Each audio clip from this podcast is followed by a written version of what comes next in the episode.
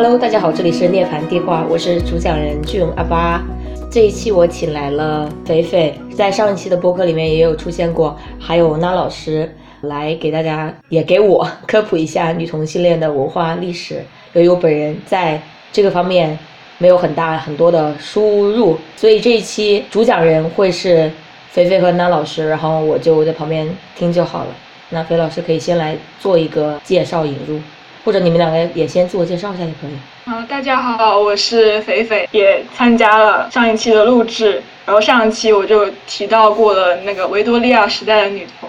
然后就发现我对这个时期的女童历史特别感兴趣。之后我又发现，就在群里面和娜老师交流的时候，娜老师对亚洲女童的历史特别的了解。我在想，那就拉娜老师一起，让大家也了解一下女童的历史吧。嗯，大家好，算了，我我我我不介绍了，我就直接说吧。好的。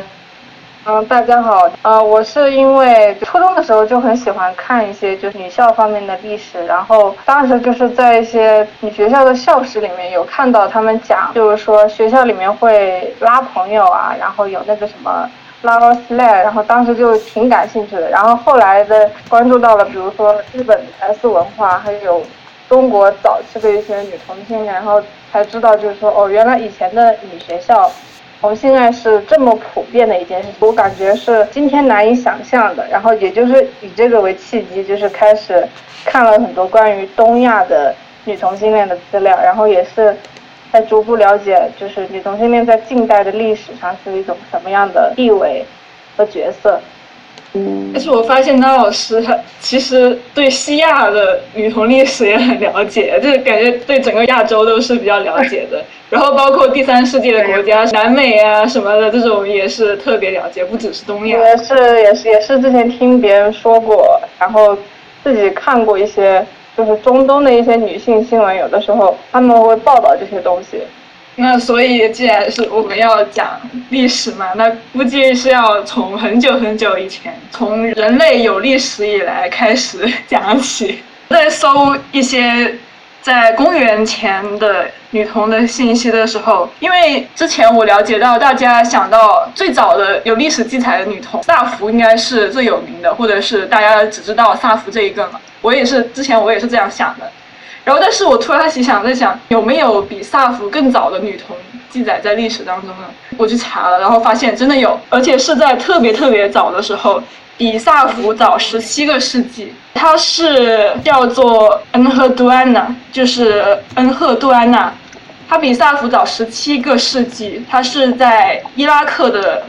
美索不达米亚文明当中有记载在册，提到那个美索不达米亚文明，就可以提到当时的那个女性地位相对比较高，女性可以继承财产，也可以从事各种工作，所以说在那个时候她能被记录下来，当时还能成为女祭司，成为一个呃宗教的人物，也是跟当时的女性地位比较高。很少人知道恩赫杜安娜，她在二十世纪初才被发现。然而，萨福的作品就在十八世纪就被考古学家发现了，所以她是被发现的比萨福要晚的。所以大家不知道也很正常。她是伊拉克的乌尔月城的祭司，也是公主。据说呢，她的父亲是开拓了世界上第一个帝国，所以她就是世界上第一个帝国的一个公主。然后呢，他还是一个祭司，他还曾经写文章，然后下令统一整个帝国的宗教传统，就是特别厉害的一个人物。他在文章里面写了，就是怎么去规范那些宗教习俗，怎么去统一宗教信仰。有一个让我比较意外的就是，嗯，他还有天文的观察成果。他在对天神的赞美诗中测量恒星，描述其运动，获得现代科学的肯定。就是他在诗里面赞颂一些天文现象，就是描述一些天文现象，它其实是有一些科学上面的，就是可以证明的东西的。然后现代科学研究他的诗，发现他的诗就是特别有科学价值。所以呢，一个水星的陨石坑是以她的名字命名的。为什么说她算是女童历史里面第一个人物呢？是因为她的作品，这时候就提一句，她还是第一个记载在册的作家，以自己的名义，不是匿名去公开发表自己的文章的作家。记录在史册里面的。在他之前是没有作家出现的。他的一首诗叫做《伊南娜的荣耀》，这首诗记述了他所虚构的一个女神叫伊南娜。他在诗里面极度赞美了伊南娜的坚韧和力量，而且还构造了一个女武神很威猛的一个形象。其中呢，他还写了就是他和伊南娜的故事，他自己和伊南娜的故事。他在诗的前半部分构造了一段他被一个男人性侵的情节，然后在绝望当中，伊南娜出现了，然后把他救了下来。然后还有的话，一个情节就是，那恩赫杜安娜遇到了一个山神，男性山神。那个男性山神不尊重他，不愿意对他鞠躬。然后这时候伊南娜出现了，把那个男性山神杀死掉了。他在诗中还表达了他对伊南娜的浪漫感情。将自己称作他的新娘，所以我觉得她这是一个 算是梦女吧，她自己构造出来的一个女神形象的梦女。所以这是为什么我觉得她是应该算是女同，而且我觉得她当时就已经对女男不可调和的矛盾非常敏锐了。她还呃说一些那种性侵的情节呀，还有一些女神去和男男性的神去对抗的情节。所以我觉得这在当时是非常难能可贵，也是有一些早期的女权主义色彩的作品。嗯，他的作品还有其他方面是值得后世去纪念的。他在作品里记录了如何写作，教大家怎么去写文章，然后还有写了写作上面的困难。这些文章仍然指导着人们如何去写作。就是现在大学教授有时候教学生去写作，还会引用他的文章。就是好几千年前、三四千年前的他写的一些东西。然后呢，他在作品的结尾，他还署名说：“我恩赫杜安娜以前没有创造出来的东西，已经被我创造出来了。”就是我觉得特别的霸气，就是在最后署名，这这是我创造出来的东西。然后就是来到了古希腊，就是一千多年之后的萨福的时期。萨福，我觉得感觉女童都比较熟悉。主要是大家对于后世对他的评价不是很熟悉，但是我觉得后世对他的评价其实能体现出很多的东西。不过还是先从他的身世介绍一下吧。萨福呢，他是住在莱斯博斯岛莱斯博斯岛上面的，然后他是一个贵族，同时也是一名诗人。当时的古希腊呢，只有男性有权拥有同性恋关系，大家都知道当时。如果看过古希腊的哲学的话，应该都知道他们搞男同性恋还是比较频繁，然后比较正常的。但是当时女性没有。不过在 Lesbos 这个岛上面，贵族女性好像有更加多的自由，她们甚至可以读书，然后唱歌，或者是认字，她们也可以对同性表达自己的爱。萨福呢，就在当时是边弹奏竖琴边唱歌。他的诗歌就是他唱的歌的歌词。他在唱歌的时候，别人路过听到了，觉得特别喜欢，把他的歌词给记下来了。这样的他的歌词就得到了传承。除了萨福他的诗比较独具一格，有自己的个人特色之外，他还因为他的歌词关于爱、关于激情和渴望而变得特别的有名。这些爱和激情还有渴望都是对于女人的，所以就比较震惊，震惊到了历史学家，因为在当时这种情况特别少，就是女性对于同性表达爱是特别少的。他曾经描述他和他的女性伴侣告别，他写道：“让我铭记和你在一起的可爱时光。”他之后描述了花环香气，然后写道：“在柔软的床上，你熄灭了你的渴望。”在另一首诗中，他这样描述一位千里之外的朋友：踱步远行，他温柔的心被强烈的欲望吞噬，他无法忘记身段纤细的 artist。这个 artist 应该就是他那个朋友所惦记的，同样也是女性朋友。除了他在诗里面写了对女人的爱，他还对女人的一些描述就特别的独具一格，我感觉是打破了男权对女人的想象。他将女人与战车相比，还有战马相比，他行军般的步伐胜似战车骁骑，骁骑就是战马的意思嘛。我觉得就算是现在的作品，都习惯于把女性比作一些什么呃香甜柔软的东西，但是他在古希腊的时候，萨福就已经就是觉得女人可以变得很坚硬，他是觉得女性也是非常坚强的一个群体，所以我觉得他在当时就已经有这样的一个觉悟了，我觉得非常的让我印象深刻。然后因为萨福呢，莱斯博斯岛上面的居民 lesbian 就成为了女同性恋的称呼。重点是后世对于他的态度，这时候就是要提到他的作品保存的情况了。在他去世以后，他的仰慕者把他的诗歌抄写在草纸、羊皮纸和陶器上面，就是那种瓶罐上面，就还会把萨福的诗歌刻在瓶子上面。在萨福去世四个世纪以后，他的作品存放在亚历山大图书馆里，总共超五万行。这个量，他的作品量在古希腊当时也是特别的多的，就是他写的写的作品是特别特别多的。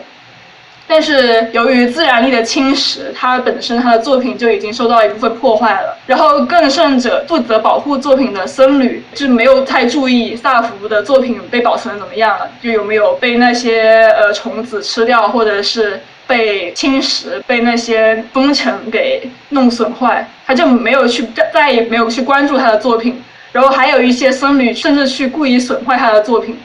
所以在这个时候呢，他的作品就已经受到一部分的损坏了。公元二世纪，一位基督教领导声称他是歌颂放荡的妓，开始污名化他。之后有一位教皇和大主教下令烧掉他的诗歌。就在此之后，他的所有作品几乎就全部被烧掉了。一个世纪前，人们在貌似是一个古埃及垃圾场的地方发现了萨福的作品遗迹。就是你想想看，嗯，萨尔福在古希腊的时候是被评为第十个缪斯的，因为在古希腊神话里面一共有九个艺术女神，她被评价为第十个缪斯，就是意思是她的艺术造诣是可以相当于女神的。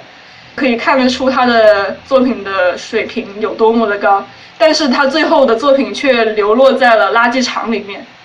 现在呢，我们只有他的七百行诗，以前他是总共写了五万行的，现在只剩下七百行。现在所保存的占比不到他所有作品的百分之十，且只有一首才是完整的，只有一首是完整的，其他的全部都损坏了，只有只言片语，就是几个单词、几个词汇。我看过他的诗集，就是现在出版的诗集，他只有第一首是完整的，然后之后全部都是用一些口口，就是口口去代替这些空白，去代替他的那些损坏的、没有保存下来的作品。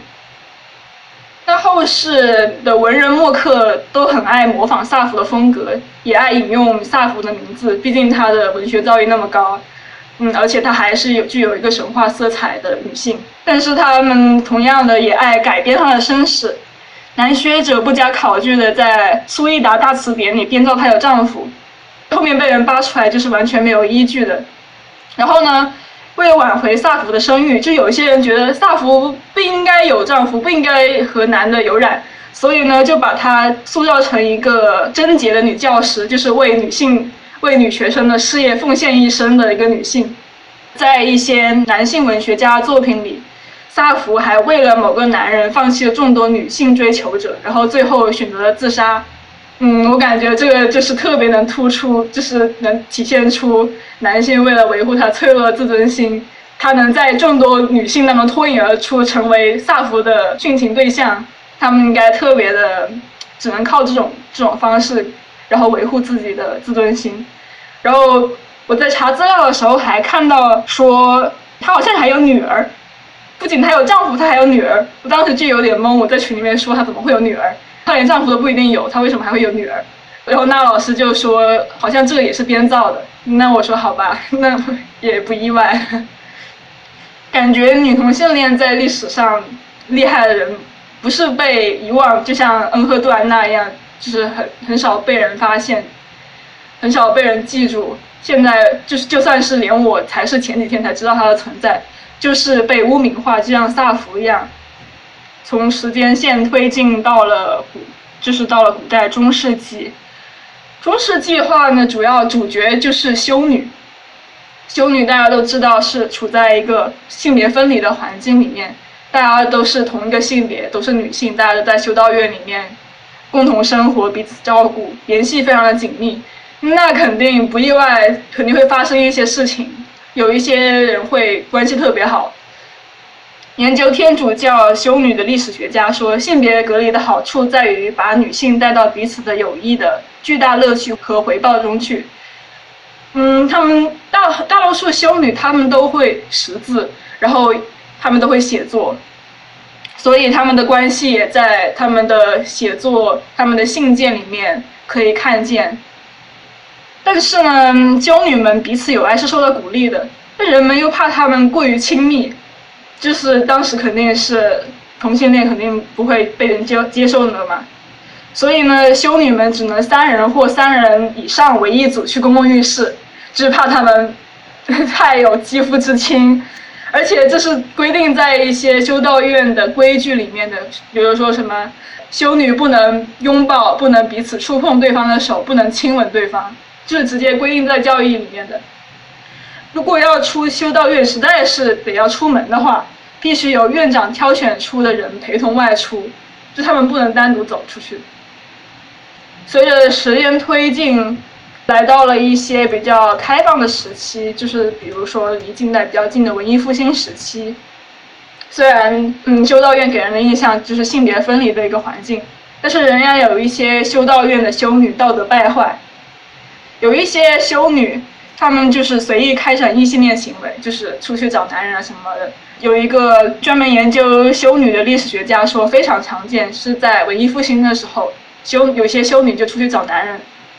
但是他觉得吃惊的是，还有女女性行为的记载。他以为当时就是异性恋是比较占风头的。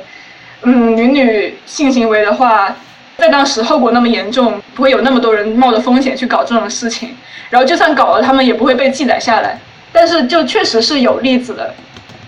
是在一个教会调查档案里面写下来的。他们那个行为是被调查了的，然后被教会记下来了。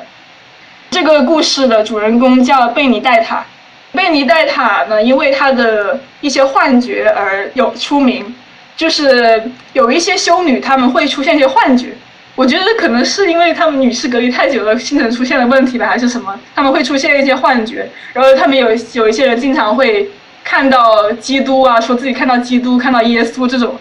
然后出现这种幻觉的人一般会变得特别的有名。他就是因为这个出名，因为幻觉，他也见到了好几次基督嘛，所以他因为这个特别的出名。然后，但是他也不满足于他当时的那个名声。之后，他就决定他要和耶稣结婚，他要在修道院的教堂里面和耶稣举行婚礼。但是这个婚礼呢又特别的神秘，所以教会就觉得很奇怪嘛，就去调查了。结果发现那个仪式就是其实是在和一个年轻的修女进行性行为，他就是借这个和耶稣结婚的名义，然后在礼堂里面和一个修女搞，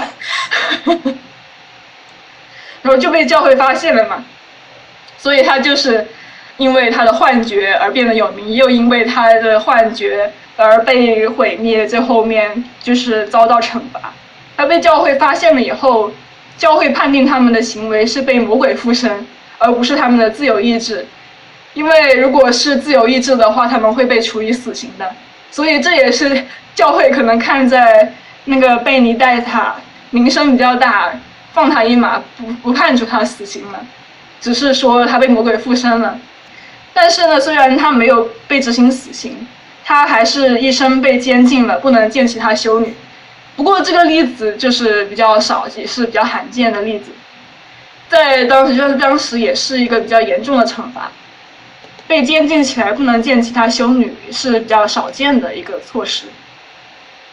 嗯，到了之后文艺复兴，然后就到了那种大革命的时期。大革命时期，主要呃社会比较动荡不安嘛，感觉主要是一些政治同盟的关系存在于女性当中，比如说贵贵族女性之间，她们作为贵族，当时肯定是被抨击、被打击的，所以在被攻陷的时候，贵族女性就只能很仓皇的逃亡。他们会彼此之间照应，比如说，呃，我的孩子放在你那里先躲着，然后我跑到其他地方，流亡到其他地方。贵族女性可以会这样子互相帮助。然后也会出现一些贵族女性和平民之间建立起来的一种互助关系，立足于她们女性的身份，而不是阶级的身份。有一些平民女性会帮助贵族女性去躲藏、去逃掉一些嗯一些战乱的地方。然后还有工人阶级女性之间，当时工人阶级的女性结社也是挺多的。然后在这种社团里面，肯定他们会发生一些比较亲密的联系。主要是我觉得最重要的一个时期就是维多利亚时期。维多利亚时期是感觉是在现在也很罕见，然后对于以前的历史来说，也是女性感情最亲密的时候。我感觉可能是女童最多的，就是女童出柜最多的时候吧。如果比起以前的历史，嗯，在维多利亚时期，就是十九世纪中期的时候，当时是在工业革命嘛，工业革命解放了女性的劳动力，女女性可以进入公共场合从事更多工作了。但是他们发现他们的权利没有得到相应的提高，所以我觉得。他们在当时极度去歌颂女性之间的感情，是因为他们自己极度去想要去寻求社会的关注，希望社会把目光移到女性之间来。他们想要寻求地位提高，所以我觉得这是一种映射。他们把一个公共需求映射到他们的私人感情上面了，然后并把这种私人感情公开出来，是一种寻求关注的一种行为。这时候我又要重新提起萨福了，因为你会发现看你同时，你会发现这是一个连续的光谱，他们并不是说不同的时代女童，她是互相隔离的，彼此不知道对方存在的，反而他们很就是非常了解萨福，萨福是他们的精神领袖，因为在维多利亚时期学拉丁文这种事情，在社会看来是属于男性可以才可以做的事情。女性呢，没有这种智商，没有这种智力去学拉丁文，但是萨福的诗歌又是通过拉丁文传下来的，所以他们通过学他的拉丁文，来学习他的诗歌，学习他的嗯那些文学上面的知识，通过这种行为去提高自己的知识水平。他们同时还受到了萨福对女性的热爱的启发。这个萨福这个人物就更加为维多利亚的女性关系添上了一把火了。他们也会学着萨福给同性写诗，写特别热烈的诗歌。然后，而且萨福对于在诗中对女性的这种在性上面的渴望也启发到了他们，就是他们就觉得啊，原来女性之间是可以做爱的。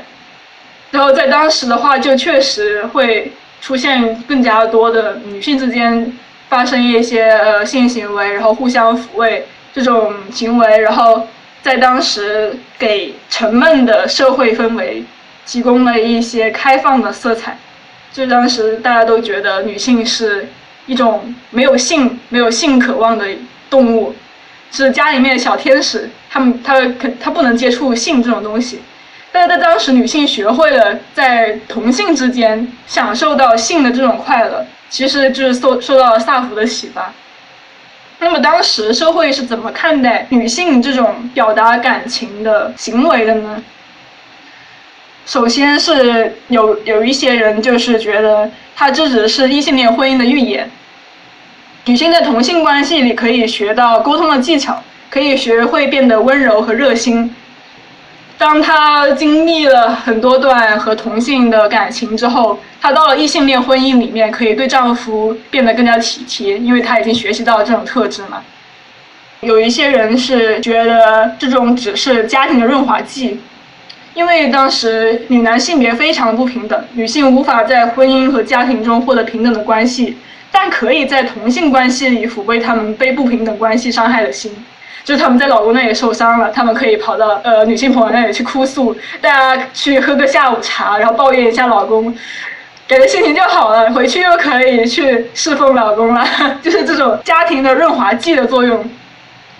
还有的话，就是大家对于这种女性之间表达浪漫情感比较能够接受，也是因为他们觉得不涉及到性行为。他们觉得，嗯，这有什么？就是反正大家就写写诗嘛，写那种闺房情话、闺房秘话，没有什么大不了的，又不是真的去做了什么出格的事情，所以是可以被允许的。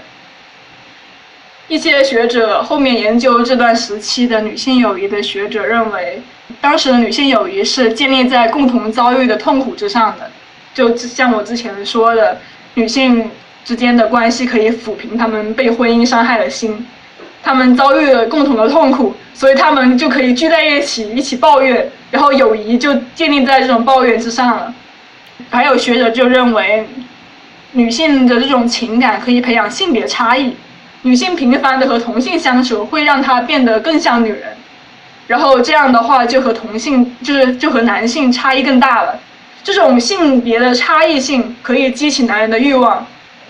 所以说，嗯，在当时，虽然这这个女性之间表达这种情感，我觉得是肯定是很好的。这在当时的话，其实，在一些人看来，它是有其他的一种一种维护某种秩序、维护男权秩序的一种效果存在在里面的。但我觉得这是这是那种那些学者的看法。虽然之前不是提到过。性行为是不被允许的嘛？女性之间的性行为，但是有一些群体，他们是可以公开的、公开的公布他和同性的关系的，然后甚至他们会把他和同性的关系称作婚姻。而且当在当被问到嗯有没有进行一些性行为，有没有发生性行为在他们彼此之间的时候，他们也不会否认。这种都是公开的，这一类群体也被社会接受了。为什么呢？这类群体，因为他们有钱、有地位。一般选择进入这种女性婚姻关系的，它的英文叫做 female marriage，就两个女人在一起，共同生活在一起，然后共享财产，还能认识彼此的家庭成员。这种模式特别像异性恋的婚姻模式。所以他们也会把他们的这种关系叫做结婚。不仅是英国，在美国也有这样的生活方式，叫做波士顿婚姻。他们之所以被接受，就像我刚刚说的，是多发生在有钱的女性当中，就是中产阶级或者是贵族，因为他们他们生活都不不依靠男人，他们已经完全脱离了男人的经济掌控，他们花自己的钱，有自己的收入。那别人管他们那个性行为，就是管管他们的生活干嘛的，就管不了呀，因为他们他们都就是又不吃你大米，他们都是吃用自己的钱去过日子的。但是如果是无产阶级，两个穷人，两个女童，两个穷女童，想要在一起生活，同时呢又不和男人结婚，其中一方就要扮成男性，穿男装。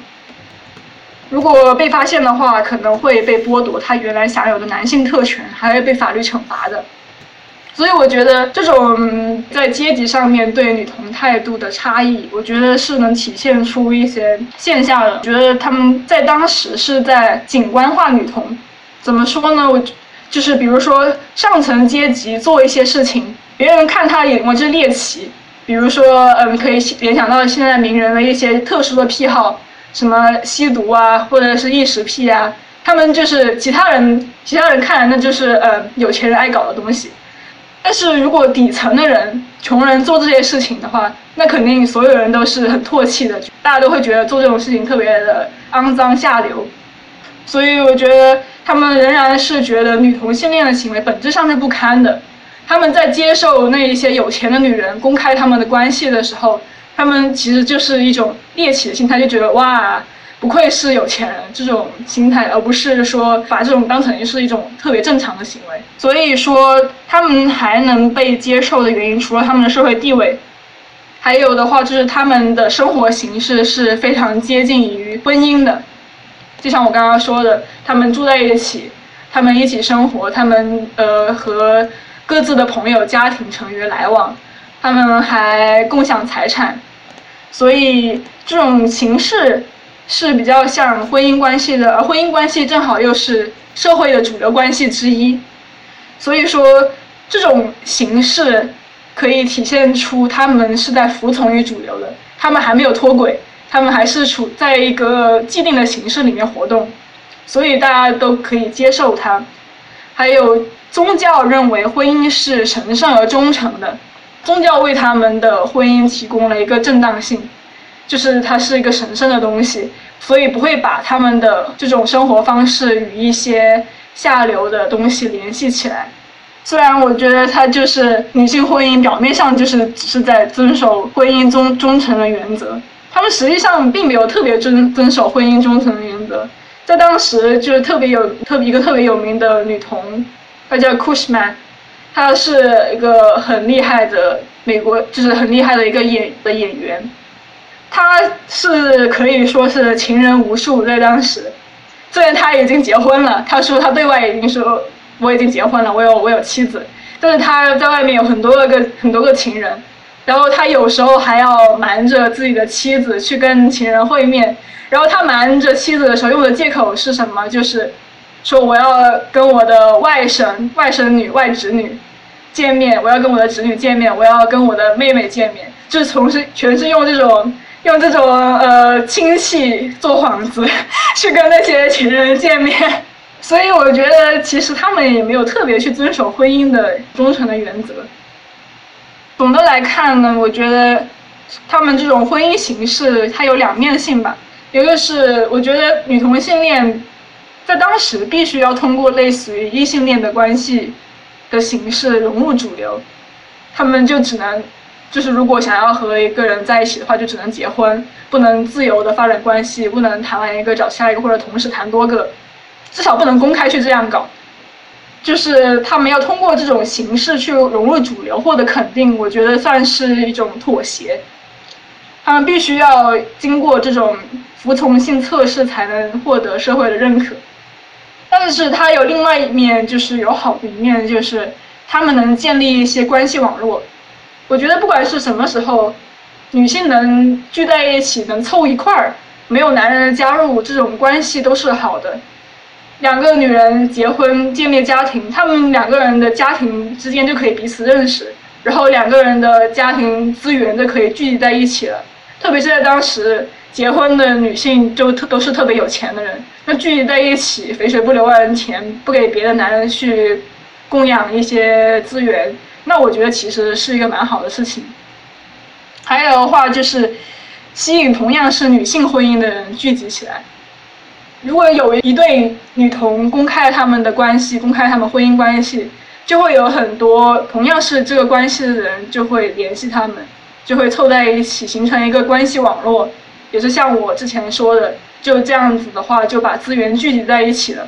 其实这样的话就很方便在之后的女权运动了，因为这种关系聚集在一起，肯定里面会有一些女权主义者，然后他们的资金。他们的钱、他们的资源就可以用在支持女权的事业上面，支持女性地位提升上面。如果就是大家只觉得女性婚姻就是只是两个人一起过日子或怎么样，也是比较小看当时的女童的影响了。他们当时是推动了性别平等和婚姻制度现代化的，他们仅凭结婚这个举动就已经推动了性别平等和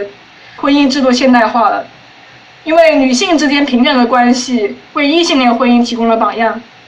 使得异性恋婚姻中的女性也开始反思她们和丈夫的不平等关系。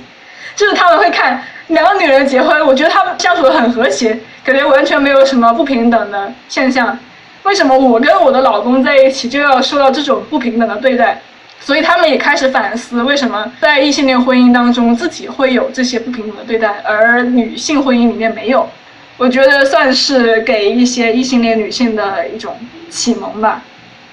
第二个就是因为处于女性婚姻中的女性往往是有名望的中产阶级，因此对于他们没有法律地位的婚姻关系，当时同婚肯定是没有合合合法的。但是他们却要追求自己的权利也要得到保障，正好他们又是特别有有名望、特别著名、特别有地位的人，那社会。肯定是迫于他的一些地位，肯定是要为他做出一些规则上的妥协。当时就制定规则的人就是政府，还有统治者，就被迫为他们提供了一些合法化的保障，比如他们的财产、民事权利，这样就就是给他们一些保障。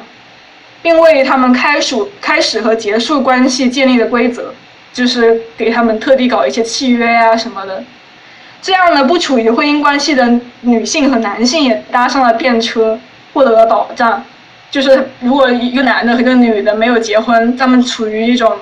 女男朋友的关系，他们就算是没有结婚，但是他们的财产、他们的民事权利也是会得到一些保障的。这实际上也是一些女童努力来的成果。到了十九世纪五十年代，女权主义者寻求已婚妇女独立结束婚姻的权利。同时要求将权力从教会转移到国家，为什么要这样子呢？就是因为教会不允许夫妻离婚嘛，这样子会，就是女性就离婚很困难。女权主义者们共同提出了 Cushman 和他的女友之一 Heights，Cushman 就是我刚刚说的那个情人无数的女童，他们同样的也是提出了一些对于女性有帮助的文件，凭他们的地位提出来了。女权主义者呢，就用他们的提案叫做财产法案，还有一八五七年离婚和婚姻原因法案。他们通过了这些协议，通过将管辖权从教会法院转移到美国的第一个民事离婚法院。这时候，比以往任何都多的人都可以获得离婚，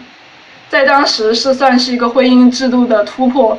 女性就可以更加自由的去结束和男性的婚姻关系了。这其中虽然支持这些的女童比较少，但是实际上它数量少，但是质量特别的高。因为支持这些法案的女童地位特别的高，所以起到了一个特别大的推动作用。就是总结来说，就是当时的女同性恋寻求不进入婚姻的公民权利，要求没有结婚的公民也要享有婚姻的保障，实际上是动摇了婚姻制度的，降低了不婚和已婚的人之间的差异。就你知道有一些福利，有一些保障是结婚的人才可以得到的，就很不公平啊！对于不婚的人来说很不公平。为什么一定要结婚了才能得到这些本来就应该有的保障呢？他们通过追求这些权利，降低了不婚和已婚之间的区别。他们还帮助已婚妇女获得了离婚的权利。所以，嗯，女同性恋在历史中虽然数量比较少，但是对于女权事业来说，就是发挥了一个很大的作用。到了维多利亚时代后期，就是，嗯，十九世纪末期、二十世纪前期，就是准备到二十世纪的时候，第一批性学家发明了性反转，就是 sex inversion。性反转这个概念其实是一个伪科学，他们认为同性恋的产生一定是因为性别倒置，即只有男人才会喜欢女人，喜欢女人的女人一定是变成了男人。他们是持有这种观点的，你一定是觉得自己是男人，你才会喜欢女人的。为什么他们一定要这样子说呢？因为女同性恋的出现肯定是对性别分工的破坏嘛。因为在以前的话，大家都觉得，嗯，只有女男人才会才会对女人有性冲动，才能实施性行为。那这时候女人也可以这样做，并且他们甚至还可以独立于男人去生活，去建立家庭。去赚钱，去工作，去追求权利，这种已经把性别分工颠，就是性别分工破坏了。女人不再是像以前一样，只能在家庭里面，只能在依靠男人的，呃，一个房子里面做家务什么的。所以，我觉得他们是借着一个科学的名义去阻碍女同性恋对于性别角色的破坏。同时呢，女同性恋的性行为也进入到大众视野，威胁到异性恋制度。大家都知道，维持异性恋制度的一个支撑就是异性恋的性行为。在人们意识到女性可以独立于男人获得性快感，女性之间也可以互相抚慰的时候，那么异性恋也没有那么大的合法性了，没有那么大的合理性了。但是这个这个性反转这个理念在当时影响特别大，大家都很相信这个这个理念，所以这时候就使得女性友谊也受到了打击。因为大家都防着女性不能过于亲密了，不能发生性行为，所以就算是女性的朋友之间的交流，也是公众对于这种交流也是很敏感的。女性就不能像从前一样自由表达对彼此的爱了。这是已经到了近代了，我觉得在同样是同一片地球、同一片天，我觉得在近代，在亚洲的女同关系女性关系也是发生了一些变化的。对，其实像东亚的古代，其实我我虽然对古代了解的不多，但是我看裴老师讲了好多古代的，我 不说一点感觉过不去了，还是知道一点点，就是说说一下，就是就以前嘛，就是宫女之间她的关系，她就是很亲密的，她们会有那种组成那种姐妹互助的那种形式。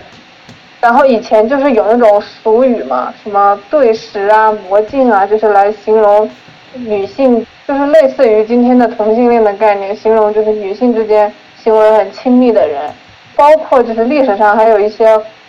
历史上的后宫里面还有一些有名的一些案件，就是跟女同有关。我记得是金朝的时候，有一个妃子，她就是因为。女同性恋的原因，然后被处罚了，就是这样。但是这个事情怎么说呢？这个事情有一点复杂。史书上说的是他是因为嫉妒他才这么做的，所以就感觉就是历史上对于这些古代女同性恋的书写还是有很多的偏见。然后就是朝鲜的话，当时是有一个世子嫔，就是凤氏，她姓凤。她也是因为她结婚了之后，她一直受她的丈夫冷落，然后她也是心怀不满。然后当时是王宫里面有两个有两个宫女，一个叫赵双，一个叫端枝。然后赵双和端枝等于是一对情侣的关系，他们两个很亲密什么的。然后是那个凤氏，她她撞见了赵双和端枝的关系，然后她就是要求赵双也和她发生这样的关系。最后就是被发现了，然后，然后当时赵双对当时查的人说：“平甚爱我。”他觉得世子嫔很爱他，他很惶恐，就是这样。最后那个世子嫔也是因为这个事情被废了。然后你包括像湖南啊、广东、福建，比如说福建惠安呐、湖南永州啊，还有广东顺德那些地方，就是当地的女性有不落夫家习俗的话，就是她们之间的。关系也是会很亲密的，然后就是会有那种类似于今天同性恋这个概念一样的关系，比如说顺德的话，它就是有那种契香枝，被认为是自梳女最亲密的一种。然后自梳女的话，就他们的家庭模式就是还挺有意思的，就是自梳女结成之后，他们会去收养女儿嘛，然后他们的女儿很大的可能也会复制他们母亲的这种关系，也去。做一个自梳女，然后和别的女性结成契相知的关系，然后收养女儿。但是那个时候就是中国的话还不存在同性爱这个概念，同性爱这个概念是从日本那边译介过来的，就是那个西方的同性恋概念，然后转移到日本，然后又又转移到中国。然后那个时候的女校的话很流行这种同性爱的观念，然后就是在中国的话就是。就是中国的基督教女校，她会推行那种亲情化管理的方式，就是年长的老师的话，就是像母亲一样的角色，就是非常强调教师对学生的关怀。然后学生之间的话，也会有那种姐妹班的制度，比如说你是初一的学生，然后你就会和高一的结成姐妹班，然后就这样一步一步来。然后当时的话，就是一下课的话，就是很多妹妹。就是学妹嘛，她会很热衷于去找自己的大姐姐玩，就是这样的姐妹制度。这个制度是来源于基督教女校的嘛，但是呢，也影响到了其他的女校。就是我也看过资料有说，当时上海有一个雾本女中，她是近代中国创办的最早期的那几所女校之一，她的校风是很保守的，但是她也是受到这个，她的学校里面没有这种姐妹制度，但是。学生们自发的形成了这种类似于基督教女校那样的姐妹制度，当时就是有那种拉朋友，也叫闹朋友。这样的形式，这个我在很多女校的回忆录里面啊，还有论文资料里面都看到过。就很多女校说，哎，这个拉朋友是我们学校独有的，但实际上不是，很多学校的回忆都有这种关系。拉朋友，它不像今天的这种就是交朋友，它是一个很有仪式感的事情。比如说学姐走在路上，她可能看到哪个学妹她想认识的话，她可能就是会。或者是学妹看到哪个学姐她想认识的话，她会就有一些人他会推着她，迫使她他去结识这个学姐或者学妹。如果拉成功的话，就可能要在特定的地方去绕几圈，这就算拉成功了。然后他们就是关系会很亲密，会通信，而且拉朋友应该来说是不仅限于学姐学妹之间的，然后就是同级之间的也有。然后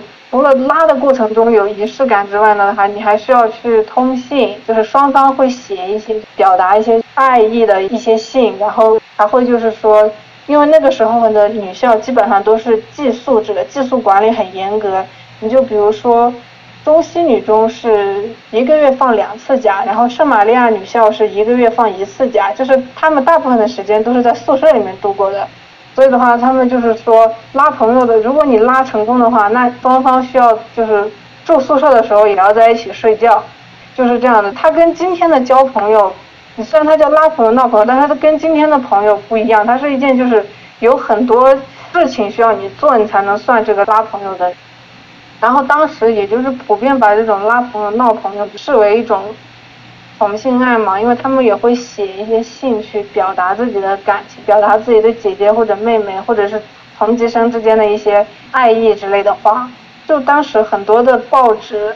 还有一些女学生的回忆都都会说甜的话。女学生之间的同性爱是一件很常见的事情，就是常常说谁和谁爱的不能再爱，而且不仅仅是学生之间。根据冰心的回忆来看的话，当时的话，女学生追求女教员也是一件非常常见的事情。冰心自己也说过，她说她有喜欢过女教员的经历。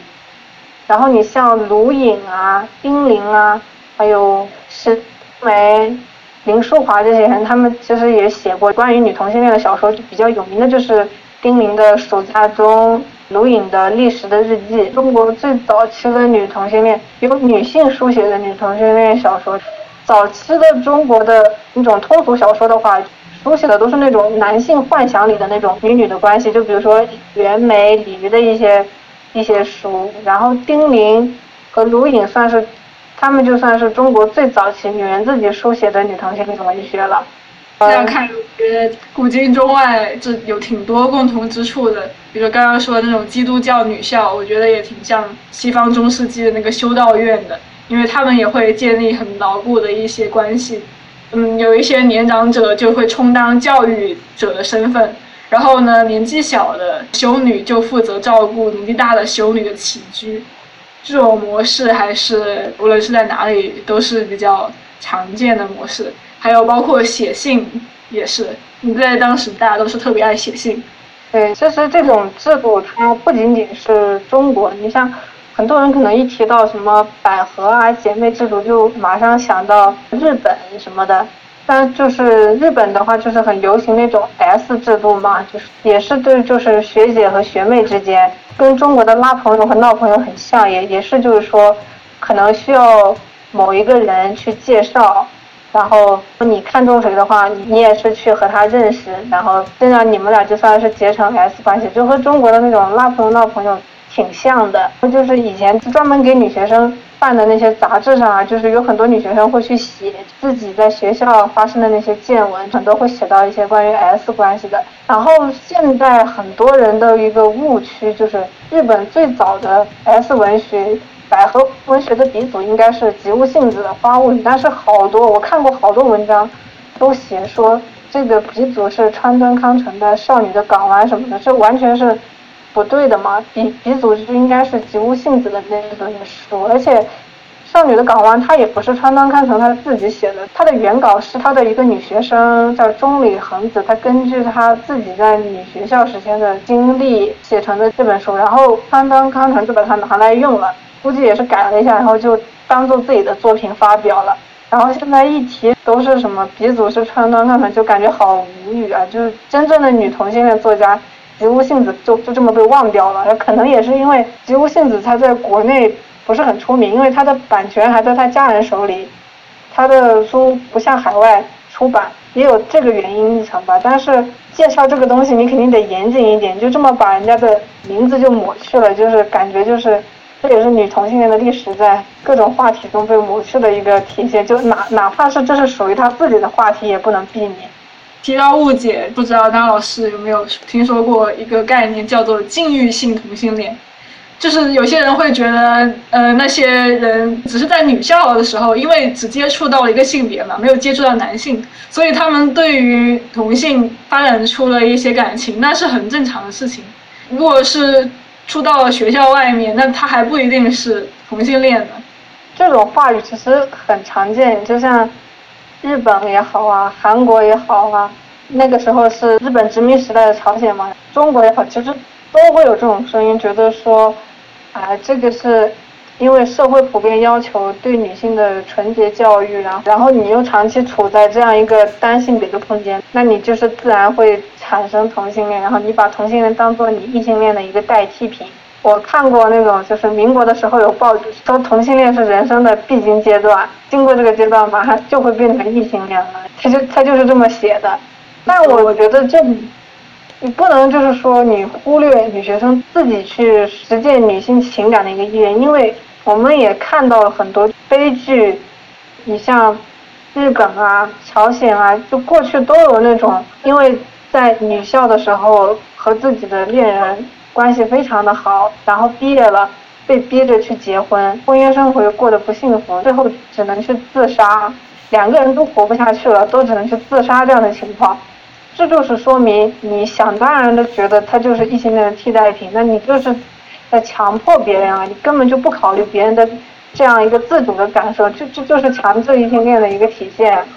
还有就是刚刚说到呃禁欲性同性恋，我觉得他就是其实在否定当时的那些女性之间真实的感受。那就算是之后之后他结婚了怎么样？他结婚之后真的去自由意志，真的去喜欢上男的，你也不能否定他。他在以前从前他是曾经喜欢过女生的，他对女性的爱，他对同性的爱是真实的，你也不能去否定他这个是存在的。你也不能说友情就是我只是和他开玩笑闹一下而已，这种感觉就是完全是在抹杀他们曾经真实的经历。还有的话就是刚刚刚老师还说有一些女童就是甚至被逼到自杀了。我觉得女童要做到这种程度，去社会才会去相信她们情感非常真挚，也是很不公平的。就你非得要去为了彼此殉情，为了就是闹得要死要活的，你才是真正的感情。然后之前的那种甜甜的恋爱啊，那种写信啊，又不是真诚的感情的，又不是真实的感情的，还不够不够不够沉不够深，要到了临死。那种程度才算是真正的同性恋，他们才是真正的爱对方。我觉得是很不公平。其实现在今天的某些学者，他看待以前的同性恋，他还是会有偏见。就比如说我今天看的那个讲座，最后学生问他，前的同性恋跟现在的同性恋有什么区别吗？他就直接说，以前的是友情，现在是爱情。你就是从当时他们写下的那些文字啊，还有。当时的那些就是他们结交自己恋人的一些行为来看，他就是是有明显的区别。其实很多形式上，除了以前的同性恋他不注重性行为的表达之外，他其实是跟今天的同性恋是没有太多的区别的。所以我就觉得这种这样的划分其实是很不公平的。也就是，而且本来也没有考虑到，就是当时那些人的感受，当时的那些人还是能分得清这样的差别。而且而且有一些人也也不太能分得清，有一些人能分得清，有一些人又不太能分得清，所以你就是很轻易的去认为，就替他们去划分这种界限，就是也是很不公平。还有什么话说吗？没有话了，就继续那个历史，第一波女权运动了。说到就是二十世纪了。二十世纪呢，因为我刚刚提到了，因为性反转这个科学概念的提出，社会就突然变得恐同了起来，突然就开始恐惧同性关系。所以，就算是在第一波女权运动的时候，有一些女同性恋加入其中了，但是他们也不敢公开自己的身份，不敢说自己是女同性恋。但是还是可以通过一些特别有名的女权活动家，可以推测的出来，她们应该是女同性恋的。比如说有一个女权主义者叫苏珊·安东尼，她是终身未婚的，而且也和她的政治同盟一些女性女性战友保持了特别亲密的关系。她虽然没有说自己是女同性恋，但是我认为我推测她是女同性恋。很明显嘛，她又没有结婚，然后她又她又特别的喜欢和她的女性战友待在一起，然后又会交流感情，通过信件交流感情什么的。第一波女权运动，它是寻求妇女的选举权，同时呢又和反奴隶制、禁酒和妇女教育权的议题交织在一起。当时就是各种历史的转折点混合在了一起嘛，所以说那个女权主义者可能还要关注一些其他的议题，比如说。呃，奴隶制的废除，因为有一些有色人种的女性也是正在受到这种奴隶制的困扰嘛，所以女权主义者也会关注奴隶制的废除这个话题。但是当时呢，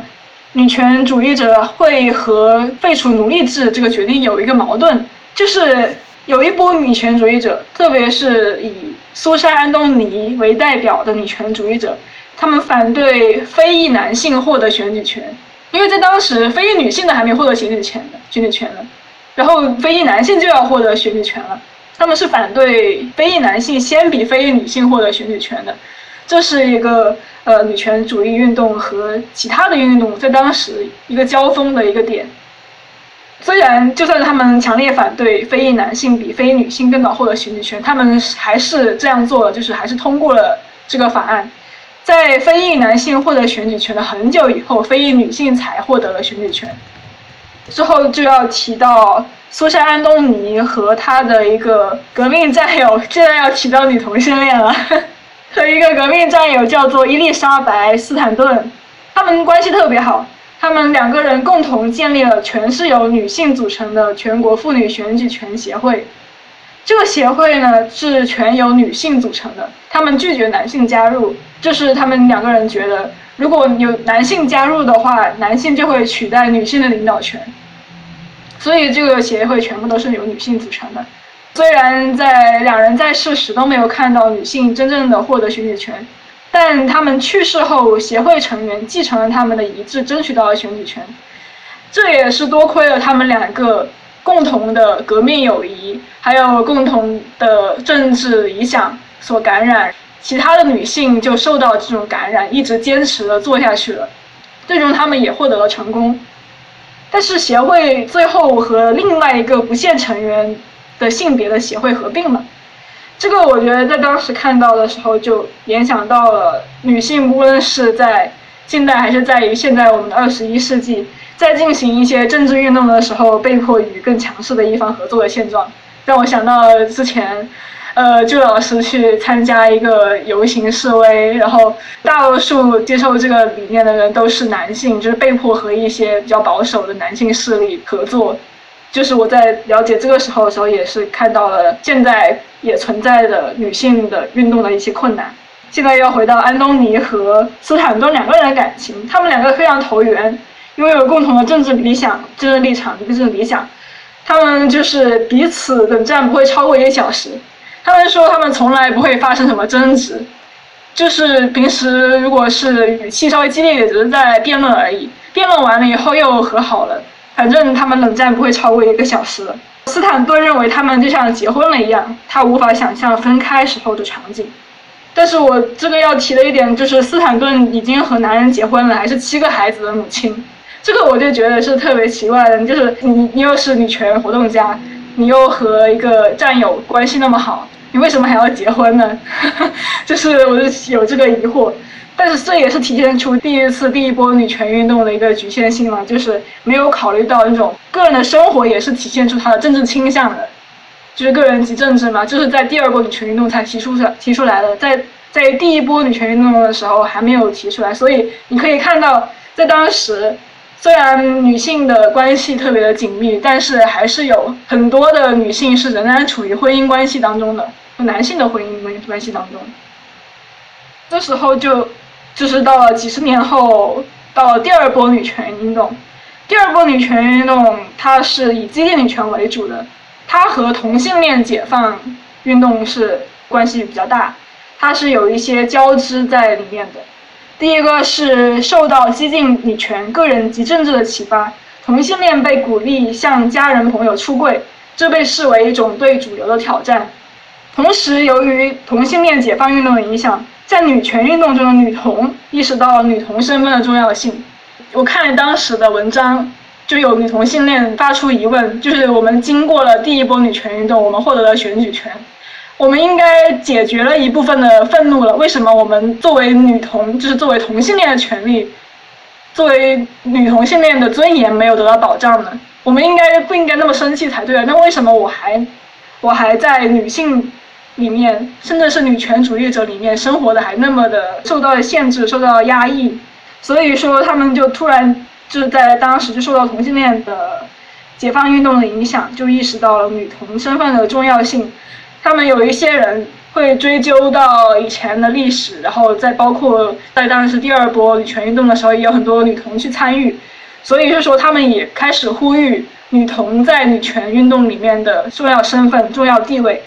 同时，在理念上也对当时的女权理念提出了质疑。他们会问：你们都那么反对男权制，男人又是男权的一个主要的罪恶的根源，那为什么你们还要是异性恋？你们还要和男人结婚？为什么你们不肯定我们女同性恋？因为我们女同性恋又不接触男人，从生活上就已经和。这种男权罪恶的根源隔绝开来了，你们的行为是和你们的理念是相矛盾的，这时候就提出了一些质疑嘛。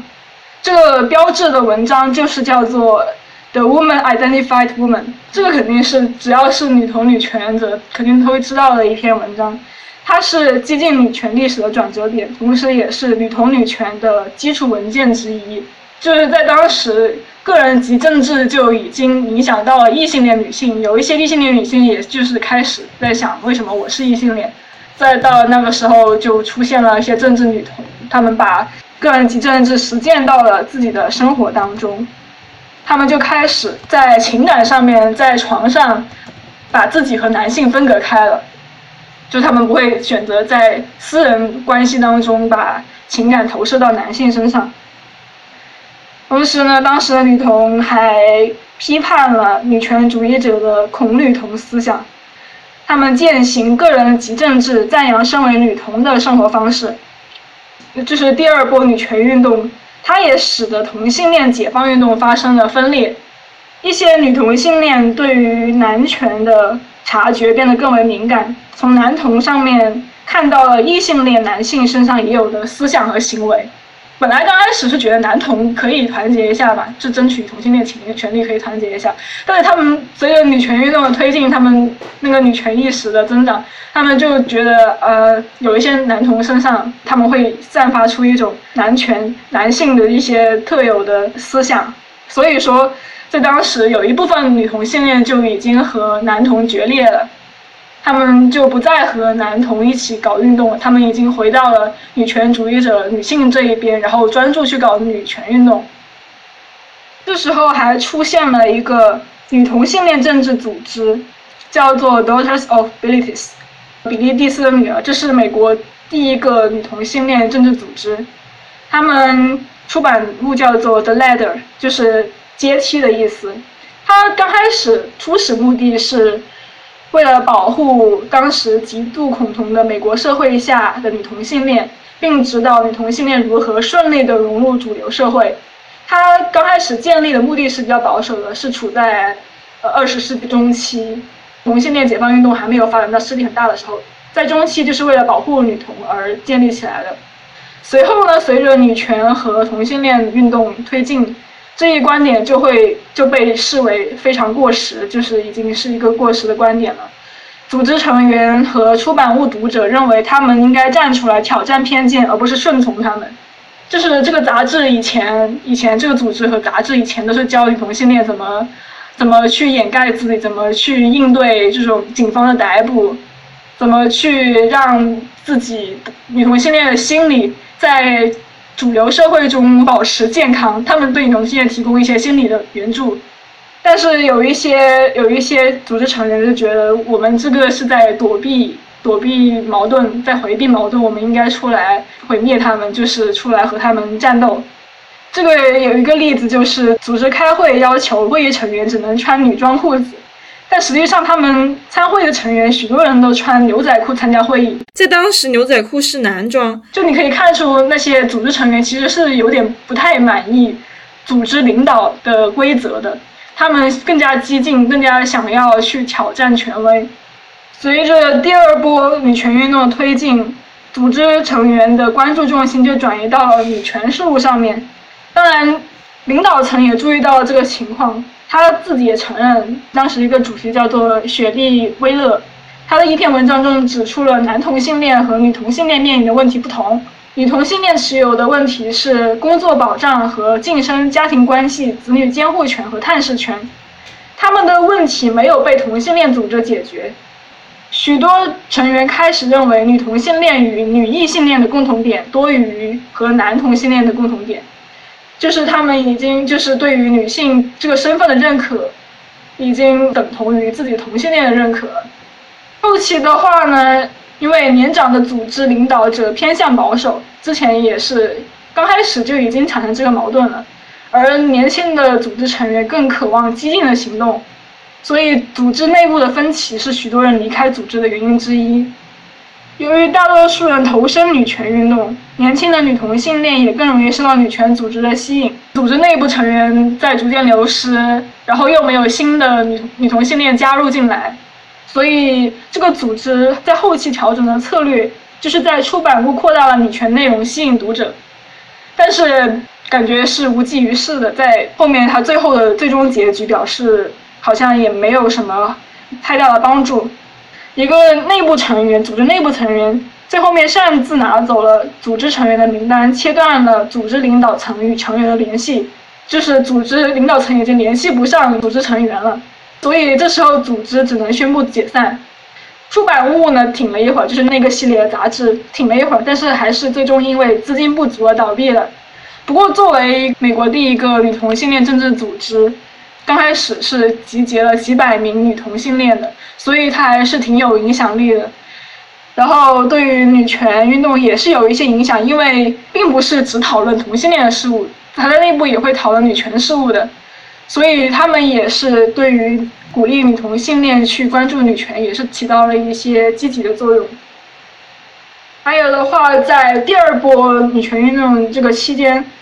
有一些女同。才尝试了建立纯女社区，就是叫做 Women's Land，应该很多人听过。如果了解过一些激进女权历史的话，这个 Women 不是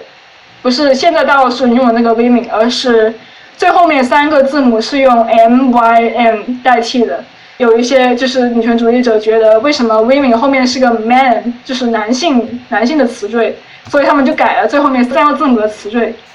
它是一九七零年在美国、澳大利亚、新西兰、西欧开展的性别分离运动的结果，在现在还存有一些这种社区，但是已经很少了，就是已经没落了。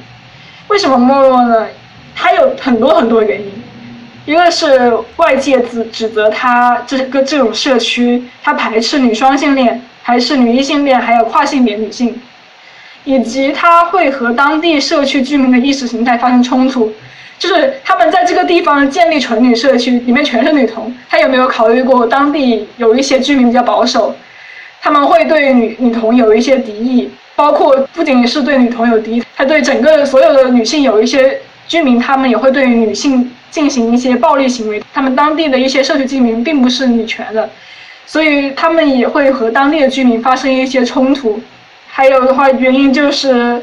地区比较偏远，基础设施建设落后。你想嘛，就是一个纯女社区，你不可能建立在人多的地方，就是那种繁华地方，不能开拓，很难开拓出一块地方的。他们只能在一些很远的山区自己去开拓土地，去建立社区，甚至那个社区的电网都是自己搭的，还有什么房子呀、什么鸡舍啊，都是他们手把手自己当地的女童自己搭上去的。还有的话就是就业岗位少，因为他们那个地区比较偏远嘛，人口也少。所以，人家新成员加入进来，不知道做什么，就是不知道做什么工作去保持收入。有一些女性甚至无法融入当地的岗位，因为那些地方太穷了，就是可能当地的职位职业还是以农业、还有渔业以及一些手工业为主。有一些女性，她之前是那种高知识分子、中产阶级，她加入进来，她就没有办法去适应那里的生活，她她不能一下子从一个什么教授，然后变成干农活的人。所以有一些女性她不能适应那里的工作，所以她们可能最后就选择离开了那个地方。还有一个点被外界指责的是，这些社区主要由白人女性创立，她们被认为是建立在白人中产阶级的优越之上的。这主要的成员全部都是白人，他们说有色人种、低收入的女性是没有办法去进入这个社区并保持生活的，就是维持那种收入、维持生活的。本来有色有色人种的女性，她的收入都比白人女性要低了，她还要进入到这种那么穷的地方，那她怎么活下去？所以说，他们觉得这种社区能保持，也是建立在一种白人的优越性之上的。最后一个原因就是年轻女同性恋更对酷儿运动感兴趣，他们对于性别分离已经就是不太感冒。我觉得这个朱老师和那老师可能比较了解一点。就是为什么现在大家都对于纯女社区以及这种性别分离的实践和行为不太感兴趣了？其实我我也是有了解过，就是就是当初的女同女权的话，其实有一些黑人女性组成的女同女权团体的话，她是不太支持完全的那种性别分离的，因为。架在黑人女性当时头上还有一座种族歧视的大山，叫她去完全和黑人男性割裂开来，不和他们一起合力去对抗种族歧视的话，对他们来说是有一点难办到的。当时确实是有一些黑人女同女权的团体表示自己不支持像。白人女权那样的性别分离，你像贝尔福克斯，呃，贝尔福克斯她不是女同女权，但她是黑人的激进女权。她当时是把性别分离的做法定义为一种白人女权的做法，就当时的一部分黑人女权主义者他是这么想的。酷儿这个词的话，早期的一些政治女同或者是女其他的女同女权活动家，他们的一些思想也是给酷儿的思想。打下了基础，比如说，艾德里安·里奇的强制性异性恋理论，霍尔理论，他也是吸收了这个思想。你像朱迪斯·巴特勒，他写的那本书，大段的引用维蒂格的理论。维蒂格他也是一个女女同女权主义者。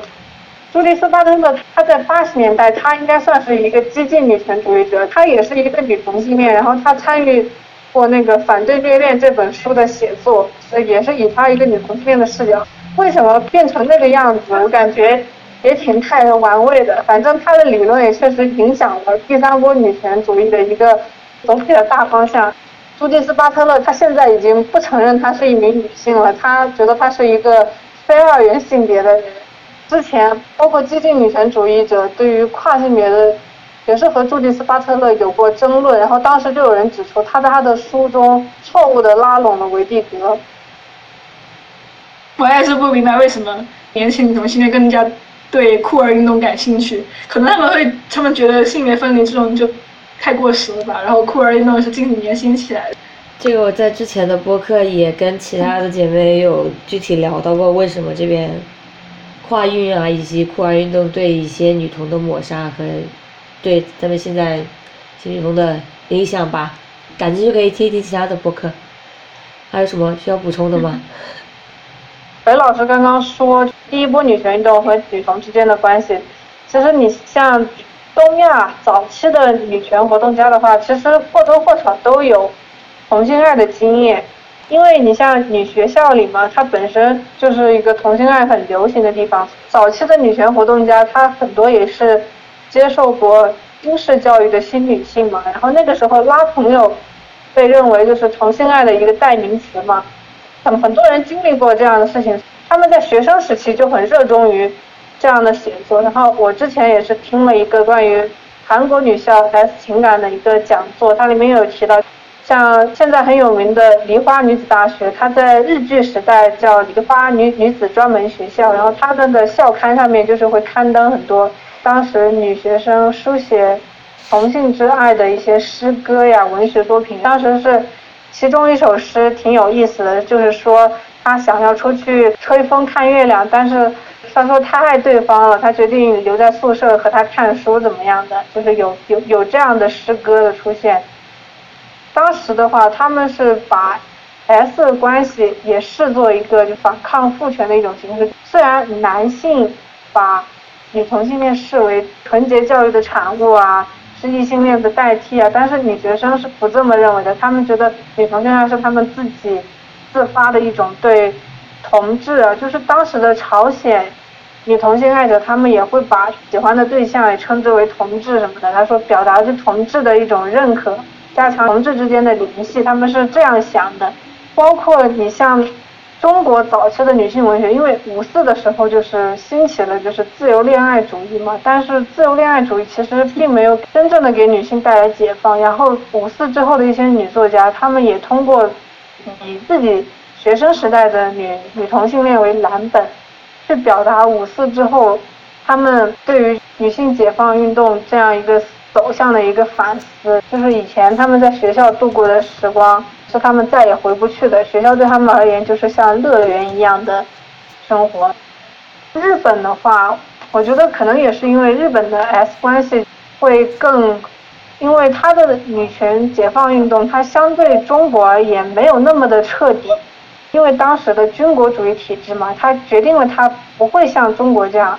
进行的更为彻底一点，所以性别分离啊什么的，也就是影响更大，然后。他们之间的女学生之间的 S 情感很流行，就包括当时女学生她们写的一些作品啊，看爱看的一些作品也都是关于，大部分都是关于这种女学校里面 S 关系的。这样，你像日本近代的话，女权活动家也很多有女同性爱的经验，但是真正做到一生贯彻这个的，就是名人的话，大概只有两个，一个是吉屋幸子，一个是汤浅芳子。吉屋幸子她就是靠写这个。在文坛崭露头角，她在战前是当时收入最高的女作家之一。然后她在二十年代的时候，她认识了自己一生的伴侣门马千代。她基本上她的余生都是和千代一起度过的。在最后呢，她就是因为没有针对女同性恋法律的一个认定，所以她把千代收作养女，只能以这样的一个形式让千代加入自己的家庭。然后，因为吉屋幸子作品没有中译，我也去看过，就是在一些文章里面看过他作品的选段，能感觉到他在那个时代的超前性。因为吉屋幸子他自己出生在一个重男轻女非常严重的家庭，但是他在受教育的时候，他接受到新式的思想，他不甘于做一个良妻贤母，他想做一个有才能的女性。他觉得他自己受教育的目标是这个，然后他的写作也不仅仅。局限于书写女校学生的情感，他的写作其实很多样的。他在战后是非常有名的历史小说作家，他就是写德川幕府时期那些大奥那些武家女性，书写他们的历史，在这方面他也是很厉害的。安浅芳子，她是日本很有名的一个俄罗斯文化学者，也算是早期的一个社会主义女权主义者吧，因为她在苏联留学过嘛，她当时是。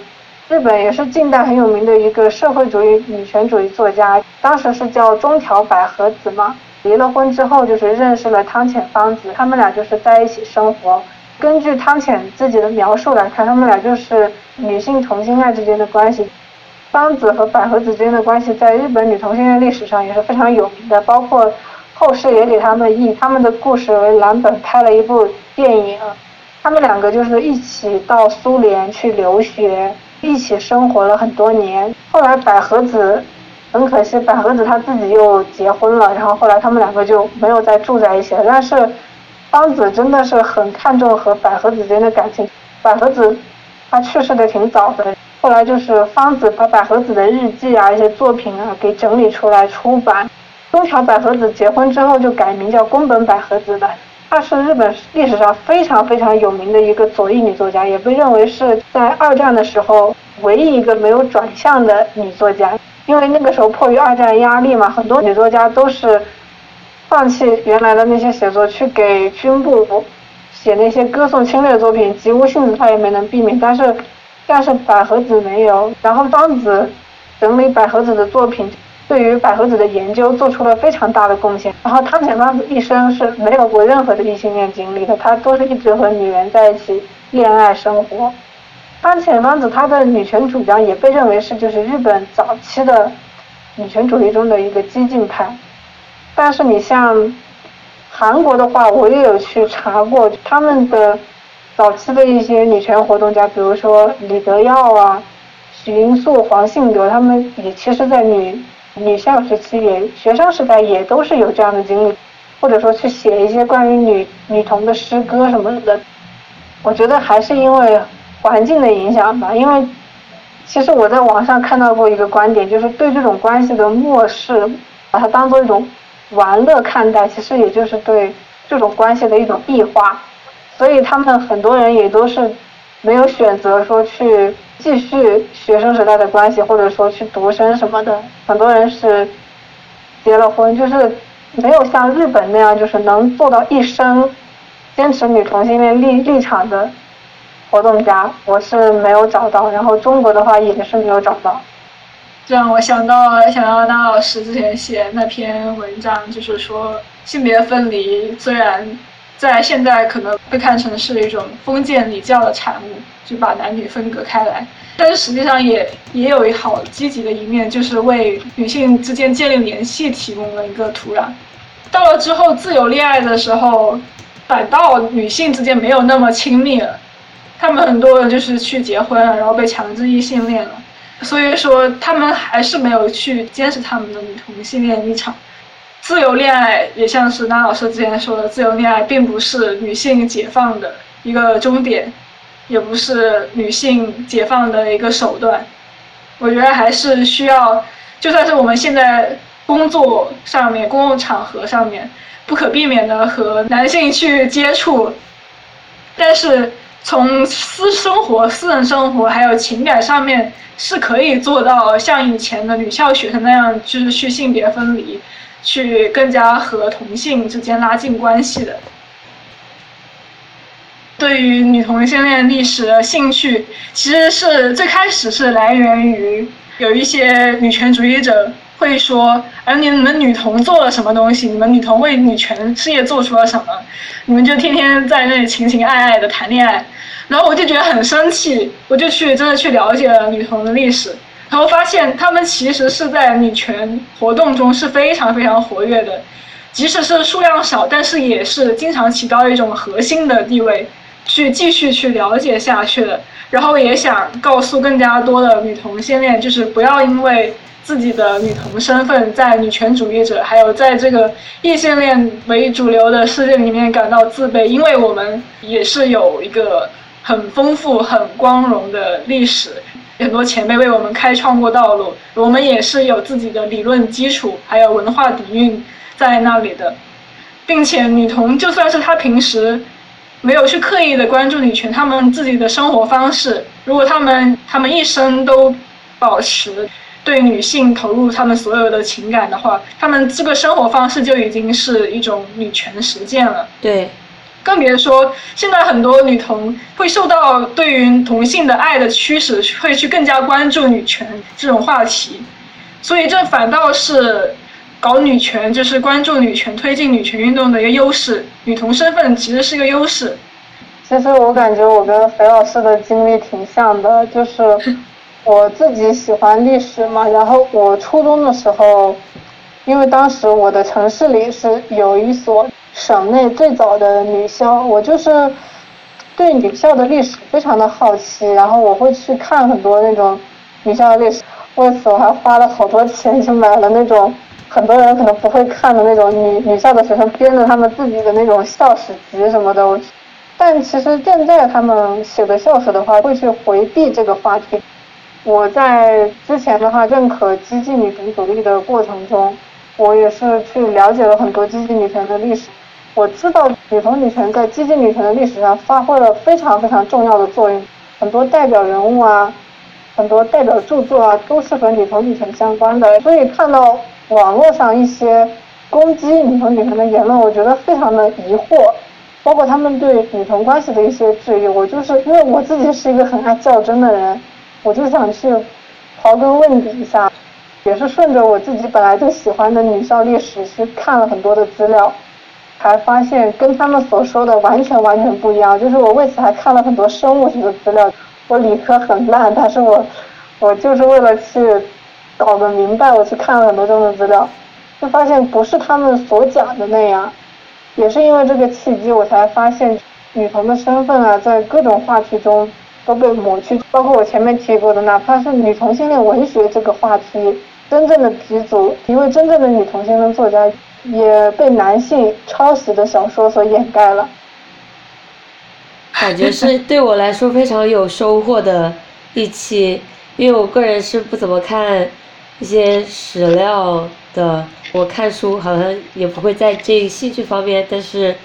今天听了之后，还是觉得这些历史，我们是需要去向大家再说一遍，去让大家知道我们女同是有做很多的贡献的。我们并不是说对像肥老师说的只顾谈情说爱，所以觉得讲这期非常的有必要，也感谢两位姐妹。来这里愿意分享你们的收获和见解，感谢大家的收听，拜拜啦！拜拜。